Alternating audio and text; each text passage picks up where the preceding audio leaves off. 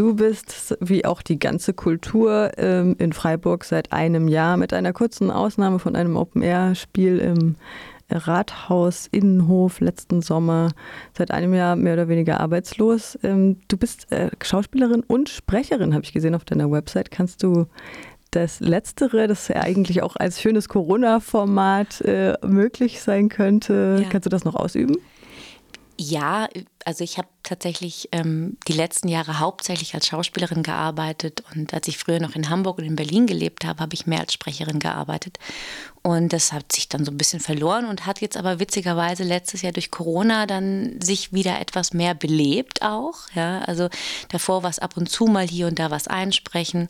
Und ähm, das ist natürlich ein Format, was funktioniert und was dann letztes Jahr auch auch aus der Not heraus wieder verstärkt äh, aktiviert wurde, auch von Kollegen und Kolleginnen, die dann kleinere Projekte auf die Beine gebracht haben. Und eben auch ein sehr schönes, ja, ich nenne es mal Solidaritätsprojekt, was dann äh, Kommunikation und Medien hier in Freiburg, der Verein von Irene Schumacher geleitet, dann eben auch ähm, gemacht hat, dass wir uns als Schauspieler und Schauspielerinnen zusammengetan haben und ähm, unsere eigenen Theater, Anekdoten und Geschichten in eine Stadtführung gepackt haben als Audioformat. Also das hat sich so ein bisschen wieder belebt, aber ähm, ja, also sonst, äh, man hat jetzt, ist es so beim, beim, Sprechen ist es so ein bisschen ähnlich wie beim Film oder Fernsehen. Wenn du jetzt nicht total fett im Geschäft bist, dann kriegst du ab und zu mal eine Anfrage und freust dich darüber und nimmst es mit. Aber das ist dann vielleicht mal ein Tag im Studio oder ein Tag am Set. Und davon kannst du natürlich auch nicht ein ganzes Jahr lang leben. Ne? Du warst, glaube ich, eine der ersten Kulturgesichter 761, ähm, als diese Kampagne gestartet ist. Da gab es, glaube ich, auch schon Hilfen und hast dann den Medien gegenüber geäußert, wie soll man davon in Freiburg leben? Davon kann ich nicht mal die Miete zahlen. Wie geht es dir denn seit einem Jahr persönlich? Ich ähm, versuche eigentlich immer, die Dinge so positiv wie möglich zu nehmen. Tatsächlich, das ist einfach so mein Naturell. Und ähm, entsprechend fand ich dieses Jahr für mich auch besonders extrem, weil ich sonst bei allen Krisen, die ich bisher so erlebt habe, und wenn du eben in der Kunst bist, dann brauchst du natürlich echt langen Atem und du brauchst ein dickes Fell und du musst, du kennst es zu kämpfen. Ja, also das ist keine ungewöhnliche Situation, dass du am eigentlich immer so ein bisschen am Rande der, der Armutsgrenze verlaufend lebst. Das ist nichts Neues und man gewöhnt sich dran und man geht damit um. Und deswegen fand ich dieses letzte Jahr so extrem anstrengend und ist mir auch so aufgefallen, dass es doch anders war als die letzten 15, 16, 20 Jahre, weil es mir sehr an die Nerven gegangen ist und ich zum allerersten Mal wirklich Momente hatte, wo ich, oder Momente, in denen ich dachte, okay, ich weiß überhaupt nicht mehr, wie es weitergehen soll. Soll ich mir jetzt einen anderen Job suchen? Muss ich jetzt... Ähm, ja, dieses, diese Aussicht auf Hartz IV äh, beantragen müssen. Der Gedanke war natürlich auch da und das finde ich so für mich am allerschlimmsten. Nicht, weil es ist gut, dass es dieses System so gibt, dass es irgendwelche Hilfen gibt im Notfall. Ja, das ist okay. Ich finde aber, dass man ähm, gerade bei Hartz IV sich derartig ausziehen muss vor dem Arbeitsamt und dem Jobcenter und diesen ganzen Sachen. Du musst alles offenlegen und ich finde, das hat auch wieder was für mich mit Würde zu tun. Ich finde das nämlich wahnsinnig würdelos und ich finde diese ganzen Restriktionen, die damit einhergehen, dass du kontrolliert wirst vom Staat, dass du dich ständig in irgendeiner Form rechtfertigen musst. Das finde ich so furchtbar, dass der Gedanke, diesen letzten Schritt gehen zu müssen, für mich eigentlich boah, das, ähm, also da habe ich immer gedacht, so das auf gar keinen Fall. Also das wirklich nur im alleräußersten Notfall und dann greifst du natürlich zurück auf die wenigen Ersparnisse, die man so über die Jahre irgendwie sich hart erkämpft hat. Ähm, wir sind ja nicht wie in der Gastronomie oder so. Ja, also die hat es auch hart getroffen, aber das sind normalerweise Unternehmen, die in der Lage sind, über viele Jahre auch Rücklagen zu bilden. Und jeder, der als Künstler, als Künstlerin unterwegs ist, weiß, du kannst keine wirklichen Rücklagen bilden. Ja, also dieses, wir sparen in irgendwelchen Fonds oder irgendwelchen Riester-Renten da äh, unsere, unsere Altersvorsorge an und äh, sparen uns irgendwann ein, ein Familienhäuschen, wie das äh, in anderen Berufsbranchen so das Ziel des Lebens ist. Das ist vollkommen utopisch. Ja. Bürgermeister von Kirchbach sagte am Samstag ja, wir als Stadt stehen hinter den Kulturschaffen. Hast du denn das Gefühl, dass Herr von Kirchbach hinter dir steht? Ich finde jetzt ganz speziell der Herr von Kirchbach, der ist schon sehr engagiert und ich finde auch, dass die Stadt versucht hat, irgendwie Zeichen zu setzen, aber das liegt ja gar nicht so sehr im Ermessen diesmal der Stadt Freiburg. Also so diese, diese Aktion, dass man äh, Probenräume zugänglich macht und, und solche Dinge, das ist gut. Das ist aber auch letztendlich ein Tropfen auf den heißen Stein. Und auf deine Frage zurückzukommen wegen der Corona-Hilfen. Ich habe Hilfen beantragt, ich habe sie auch bekommen.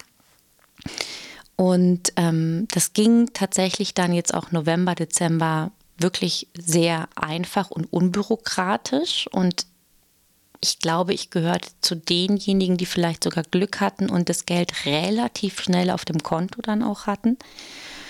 Ähm, aber wenn du das dann, sie haben ja immer wieder nachgebessert, ja. Und damals, als ich dieses Interview gegeben habe und dann mal vorgerechnet habe, was man denn dann eigentlich äh, auf den Monat rausbekommen würde, wenn man das so ne, aufteilt, das ist natürlich lächerlich wenig und der dank der Nachbesserungen wird es ein bisschen mehr. Und ich finde aber, dass es ist so, du musst natürlich dann auch Steuern drauf bezahlen. Es ist auch in Ordnung. Es ist in Ordnung auf das, was du als da quasi Gehalt bekommst vom Staat, dass du dann auch deinen Beitrag leistest und dann wieder Steuern abführst. Okay. Es ist natürlich nur wahnsinnig brutal, wenn du dir überlegst, was du eigentlich dann verdienst. Ja, also die meisten von uns verdienen im Schnitt, keine Ahnung, also kommt wahrscheinlich darauf an, wie lange du im Geschäft bist, aber äh, die meisten verdienen keine 3000 Euro oder irgendwas, was jetzt ein normaler Angestellter verdienen würde. Also wir bewegen uns alle weit drunter und bei solchen Beträgen sich dann zu überlegen, ja, okay, soll ich jetzt wirklich diese Hilfe annehmen? Und ich hatte wirklich Gespräche mit, mit Kollegen und Kolleginnen, bei denen es darum ging, soll ich jetzt diese Hilfe noch beantragen? Soll ich die Dezemberhilfe nehmen? Soll ich die neue Stadthilfe nehmen?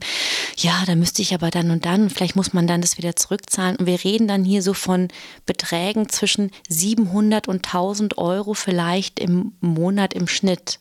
Manche Leute könnten sich überhaupt nicht vorstellen, davon auch nur zwei Wochen zu leben. Ja? Und man fühlt sich schon irgendwie komisch, wenn man solche Hilfen beantragt, wenn man darüber nachdenkt, Hilfen zu beantragen. Also, dass man selber auch schon so eine Bremse hat, macht mich nachdenklich.